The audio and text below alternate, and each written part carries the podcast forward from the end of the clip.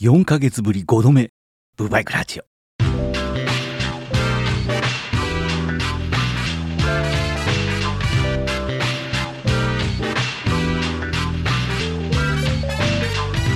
ずっと欲しいなと思っていた本があって、まあ、人類の歴史っていうんですけど、昔ね、我々が小学生ぐらいの頃、漫画で読む学習シリーズみたいなのがあったじゃないですか。B5 ぐらいのハードカバーのやつで、あんなもんね、自分で買ったわけがないんで、誰かからもらったもんだと思うんですけど、あの内容はね、人類って名前になってますけど、生命の起源からその人類の誕生みたいなやつですわ。なんだったら私のそっち方面の知識ってほぼその漫画から得てるぐらいのもんなんですけども、あ、あとたまに私宗教的なお話宗教的なお話つっても、サボテン競争のありがたいお話とかね、この壺を買えばっていう話じゃなくて、まあそれこそ羅漢ですとかね、そういうフレーズが出るじゃないですか。あれもね、同じ頃に読んだ漫画から得た知識ばっかりですよ。これはね、まあ純粋にギャグ漫画、55悟空っていう最遊記をテーマにしたもんでしたけど、まあ最遊記がテーマなんでね、まあその中で大日如来が出てきたりとか、それこそ如来と菩薩の違いとかね、やってて、いや別にうち仏教じゃないんですけどね。でね、これはまあネットでたまたまかな、ネットサーフィンしてて、その魚から陸上に上がった最初の種の名前がティクターリクっていうんですね。それが挿絵と一緒に載ってて、あのーちょうどウィキでね、ティクターリクを見てもらえれば、まさにその挿絵が出てくるんですけど、なんかとぼけた感じでね、可愛いんですよ、ティクターリクっていうのは。ああ、ティクターリクってあの漫画であったなと。そうそうそう、懐かしいみたいな。確かこの後にクチオステガに進化するんだよなっていうのがサクッと頭から出てくるんですね。この三つ子の魂100までってやつですわな。すっかり物忘れがひどくなってるってのもあって、サクッと記憶が呼び起こされたのがすごく嬉しくてね。もうそうなってくるとどうしても人類の歴史をもう一度読みたくなって、こういう時にまず調べるのがヤフオクね。次にマンだらけの通販なんですけど、まあどっちにも出てないと。ああと思ってたんですけど、今まだここにメルカリってもんがあるんですね。メルカリ調べたら出てきましたがな。そこをポチりましたがな。1700円だったけど、高っで、うわ、懐かしいって読み進めるんですね。で、イクチオステが出てくるんですよ。でもね、ティクターリクが出てこないんですよ。え？あののっぺりしたやつは？みたいな。いやいやいや、この不思議な名前と可愛いルックスで覚えてたんだし、そのイクチオステガとセットで覚えていたのに、なんで片割れがないのっていう不思議な気持ちになってる今日この頃でして。でね、まあその流れで人類の話を読み進めていきますわな。あの当時はね、エ人、原人、求人、新人って進化してきて現代人になってるっていうのが定説だった頃ですから、まあそういう紹介のされ方をされてるんですけど、まあそれは仕方ないですわな。そういう時代だったわけですから。そんなことよりもですね、今ピテカントロプスって言わないんですってね。我々ピテカントロプスエレクトスって記憶に刷り込まれてるじゃないですか。ジャワ原人ですよ。そして北京原人がシナントロプスペキネンシスですよ。で、エンジンがね、アウストラロピテクスアフリカヌス。あのー公地公民制から土地の私有を認めたのがコンデーネンシ財法。で、京都になったのが六波羅探題。えーこういう風にね、言ってて気持ちいい言葉ってあるじゃないですか。ピテカントロプスエレクトスとかシナントロプスペキネンシスなんてのはその口にして嬉しい最たるものなのに、今どっちもホモエレクトスに分類されてるんですってね。だからジャワ原人なんてね、もうホモエレクトスエレクトスっていうわけわかんない名前になってるっていう。いやいやいや、タマの立場は木星についてピテカントロプスになる日は永久に来ないの？みたいな。さっきからあなたは何を必死になって喋っているの？ブーバイクラジオ始まります。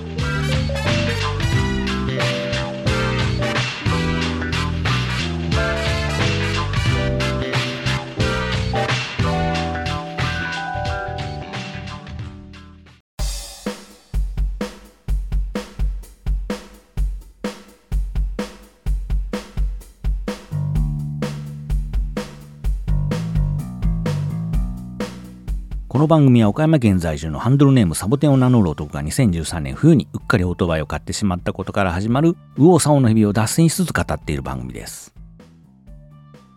キャンプもそろそろ厳しくなってきた昨今、いよいよ私的に本番シーズンを迎えているのがラー2でしてね。毎週末いつもの橋の下へと向かっているんですけども、そのラー2ってのはですね、外でラーメンを作って食っちゃおうと。美味しさ30%増しだよっていうムーブメントなんですけども、あらかたね、地元で売ってる袋麺は一通り行きましたんで、今、乾麺あの、棒ラーメン系のあれね。あれを今やっつけてるとこなんですけども、いつきのラーメン？よかったですね。そのマルタイの棒ラーメンよりも細麺でね、細麺大好きサボテンとしては、細麺大好きブサ麺サボテンとしてはですね、なんでわざわざブサ麺を出すかな。えー、今までね、なぜこんないいものを誰も教えてくれなかったのかと。あれだけラーツーラーツーと言ってたのに、もう今回ラーツを語ろうなんてね、4回目ですけどね、なぜ誰もメールをしてくれないのかと、のんきなのかと、そこをね、私は全国100人のブーリスナーに、あ、増えてる。小1時間問い詰めたいと一口食ったところで感じましたわな。あの、そうなんですよ。なんかね、2、3ヶ月前からお客さんが倍増してましてね、とうとう来たかと、ブーバイクの時代がと、スカイラインお前の時代だと、ジュリーにも言ってもらいたい気分なわけですけども、またどっかで紹介してもらったんですかね。あ、そうですよ。前に、最近紹介しやがらねえっつって喋ったら、慌ててベニさんと小部さんがね、ブログに書いてくれましてね、ブーバイクのこと。慌てるんじゃねえと思いつつも、まあこれっていうのは聞いてくれてるっていうことですかね。喜んだりなんかしてる今日この頃でもあるわけですが、あの、いつきのラーメンなんですよ。まあ、押村区はね、棒ラーメンみたく、このプースーとかね、仕上げで入れる謎の油とかが一切ない、ただただ乾麺のみが入ってるっていう仕様なんですけど、それが若干不安でもあり、それはそれでスーパーなんかで生麺売ってるコーナーなんかにある液体プースと合わせる。ついでにそこに置いてある一人前トッピング、真空パックのチャーシューとかメンマとか入った、あれを買うこともできるという逆にメリットなのかもっていうのもあるんですけどね。でまあそれはそれでね、インスタント感が薄れる面もあって悩ましいところでありますわな。別に本格的ラーメンを食べたわけじゃないんですから。本格的ラーメンとインスタントラーメンは別物ですからね。だからね、特に仕上げの油なんか、あれが追加することで食べた後のお掃除が厄介になったりもするんですけど、あの謎の油が嬉しいっていうのが、インスタント麺のある種持ち味じゃないですか。で、マイッチョなんてね、ほぼごまラー油の味だけを味わいたいがために買ってるようなもんですからね。その液体プースはね、もうそこに油も入ってるんで、あの仕上げの謎油を入れるという行為ができないのが残念なんですね。でもね、いつきのラーメンね、非常に美味しかったですね。これはもう定番化したい。あの、皆さんもぜひ。えー、まあ、私はどこのスーパーで買ったかっていうのを忘れちゃったんで、当分次が買えそうにないんですけどね。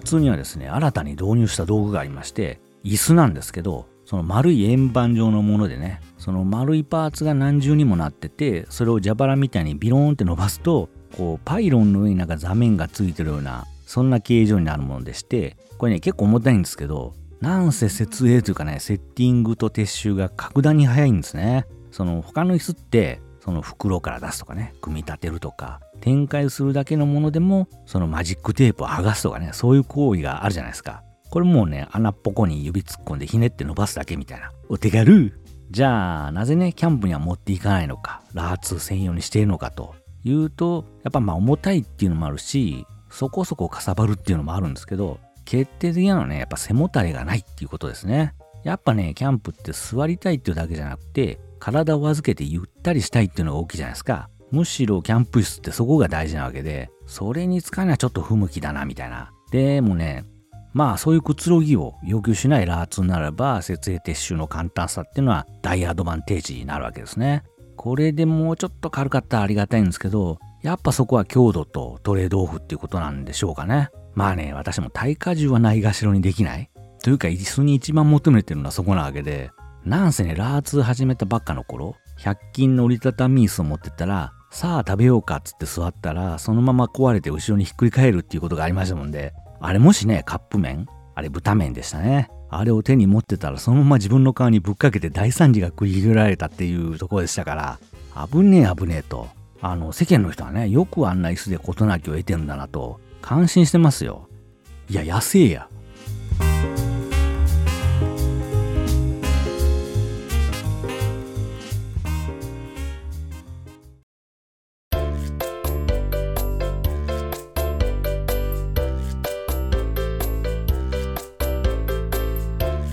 カップ麺といえば、とあるランキングを見てましたら、定番のカップヌードルとかね、ラオウ、マルちゃん製麺なんかを抑えて、堂々の2位だったかな。マルちゃん激麺ワンタン麺ってやつが入ってて、なんだそりゃっつって調べてみたら、どうも東日本だけで売ってるカップ麺らしくって、2位なのに東日本だけみたいな。なんせまあ、まるちゃんですからね。まるちゃん。味には間違いないの分かってるじゃないですか。もう迷ったらまるちゃん買っときゃ間違いないですから。だからきっとまるちゃん激麺ワンタン麺もきっとうまいに違いないんですけど、岡山は西日本なんだよね。売ってないんだよね。トッピングやっぱワンタンなんでしょうから、あの、ワンタンだけって売ってるじゃないですか、昔からちっちゃいカップの。あれ確かまるちゃんですよね。あのワンタンうまいですから、まるちゃん激麺ワンタン麺うまいに決まってますよね。なんで西日本で売らないんですかね。え？差別？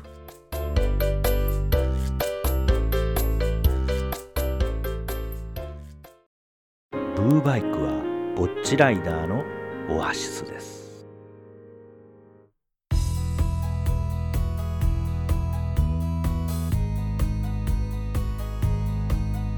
ブーバイクでは LINE 公式アカウントにて、ポッドキャストの新作エピソード配信の告知を行っております。いち早くポッドキャストの配信情報を知りたいという変な方は、お手持ちの通常の LINE アプリより ID 検索で、GWT6639F、小文字で、アットマーク、GWT6639F で検索すれば出てきますので、それを友達登録してください。よろしくお願いします。トッピングで言うと、前々からこのオートスナック行くとね、不思議に思ってたことがあって、ここ最近もね、その朝活の中で朝うどんをいただくこともあって、同じことを思ってるんですけど、あの手のチープなうどんに入ってる小さくて薄いかまぼこは、一体どこで売ってるんです？スーパーとかで見たことないんですけど、あの、かまぼこってね、楕円というか、ちょっとポコッとしてるじゃないですか。あの、例えて言えばね、スノーピークのテントみたいな形。でもそのオートスナックとかのうどんに入ってるかまぼこって、この円の形が小さいというのかな。その弓矢の弓の形というか半円ですらないその子っていうのかな。円の端っこの方みたいな形じゃないですか。あれ食べるたびにねこれどこ売ってんのと不思議に思うんですけどね。それまた薄く切っててね。あ1ミリないんじゃないですかね。その向こうが透けて見えるくらい薄いじゃないですか。いやこれは嬉しいんですよ。かまぼこ大好き人間。そしてかまぼこが薄く切れ人間としては大歓迎なんですけどまあ素朴な疑問としてね。あのー、かまぼこで言うとですね、中尾のハイカラうどんに入ってるかまぼこが大好きでね、あれ1枚で結構ええ香り出してやがるじゃないですか。これもね、どこで売っとんじゃと、わしにも買わせろっていうくらい美味しくないですか？中尾ね、学生の時よく言ってましたよ。波とハイカラっつってね。その牛丼並とハイカラうどんのことなんですけども、その波とハイカラなんてね、もう我が母校の合言葉ですからね。いやね、いつはこう、スガキ屋が母校にあるっていう情報がもたらされたことがあって、そのブーバイク母校をやろうっていう話が盛り上がったことがあって、まあ結局そのスガキ屋は平日しかやってないっていうことが分かったことで、お流れになっちゃったんですけど、その流れでね、Google ストリートビューで、その母校とかね、その周辺を旅してみたわけですよ。よく言ってた、あそこは今どうなってんのかなみたいな。そういうことたまにやるでしょ皆さん。そしたらね、その母校の最寄りの中尾がないんですよ。マジかみたいな。え、王将は？ああ、あったあったみたいな。あれ、こっちに中尾あるな。なんだ、移転したのかみたいなね。あの、移転はいけませんな。移転しちゃうともうあの頃の店じゃなくなっちゃうというか。同じ経営母体でももう場所が変わってたらもう、それはもう別物ですもんね。だからブーバイク母校からのブーバイク中尾ができんがなと。まあ、私がよく行ってた中はですね、同志社大学近くの店なんで、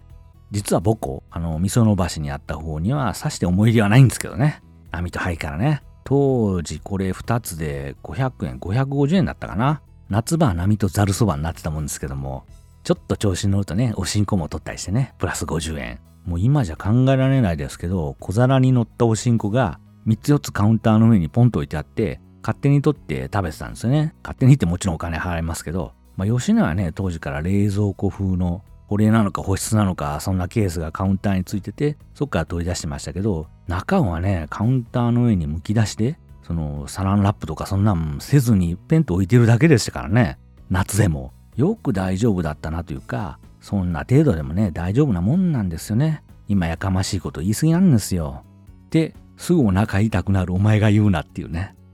あと、かまぼこといえば、長崎ちゃんぽんに入ってる謎の四角くて薄いやつ。あれは何？長崎であの手のかまぼこが主流なの？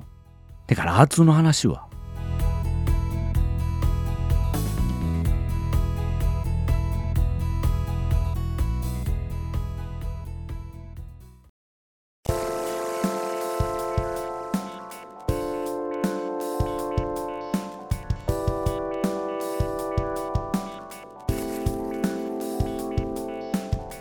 おばが東北一周したっていう話を聞かせてもらいまして何でもねちょうど向こうに車で旅行に行く人たちがいるっていうことでそれに乗せてもらいつつの現地でレンタルバイクレブルを借りたって言ってましたけども行く先々でねレブルを借りてみたいなやり方で全10日間で回ったとか言ってましたですよあの今「ラビット!」にはねその工程とか写真とかを貼り出してるんでお近くにおいの際はぜひ見てやってくださいあの大きい地図にね走った道をマーキングして写真貼ってで自由研究みたいなものを作っててなかなかの力作ですよ。多分ね東北に行ったことある方なんかはあれ見ながら話が弾むんじゃないですかね。その平泉とか見ててね。ああええなーっつって。私観光とかねそう興味ない人間なんですけど平泉だけは行きたいとこなんですよね。奥州藤原氏ね。陳情将軍やっぱりね鎌倉の鶴岡八幡宮に行った身としては中尊寺にも行っておかないと釣り合い取れないだろうみたいなね。あとわんこそばも食べたとか言っててああええなーと。何回かね喋ってるはずなんですけど私わんこそばすごい食べたいんですよね。これもう小さい頃からの夢で。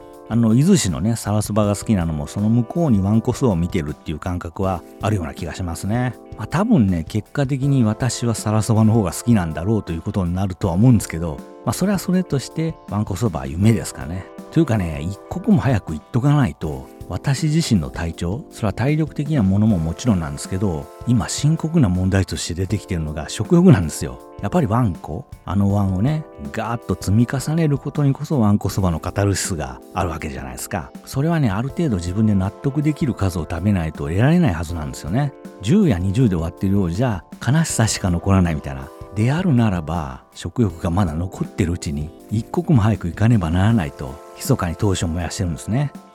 で、どの店に行けばいいの？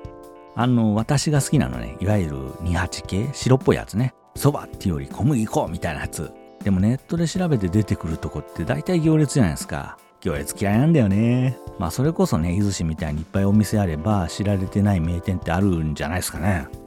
岩手花巻空港ね、アナ飛んでないんですよ。そんなバカな。マイル使えないとか一気にハードル上がるんですけど、その岡山空港からね、直に行けるなんつうことは思ってないですけど、伊丹とかね、最悪もう羽田から乗り換えでもええわと思ってたら、そもそもないってどういうことみたいな。あの、新幹線はね、無理です。あんなでマイル使ってただで飛行機に乗れるからこそ遠くまで行けるわけで、全部自腹とか無理無理。岡山から盛岡っつってね、3万円ぐらいするんですよね。往復6万。わんこそばのためにのんきか目安のんきかと、秋田や新潟のオートスナックへ行くために飛行機乗った私が言うわけですが、あの時は伊丹から穴が飛んでたからマイルが使えたのよ。えー、ということですね、ちょっと来週、もう今週かな、またお勤めに行くことになりまして、えー、ちょっとの間ね、配信が止まりそうです。まあ、もともと不定期配信なんで、何も変わらないといえば変わらないんですけどね。なので、来月予定していた京都行きとかね、1月に予定していた八王子行きは、ちょっとキャンセルしてしまいました。まあ、まだこの時期なんでね、ほとんどキャンセル料はかからなかったんですけど、飛行機だけはね、キャンセル料1万4000円も取り上がりましたよ。1万4000円。穴ものんきか。ということで、年末年始のもろもろ、年賀状とかね、LINE とかの挨拶はご対応できないと思いますので、そのあたりはご容赦を。無視か、失礼なやつだとか思わないように一つお願いしながら、ブーワイクラジオまた次回の配信、ちょっと先になるかもだけども、次回の配信まで。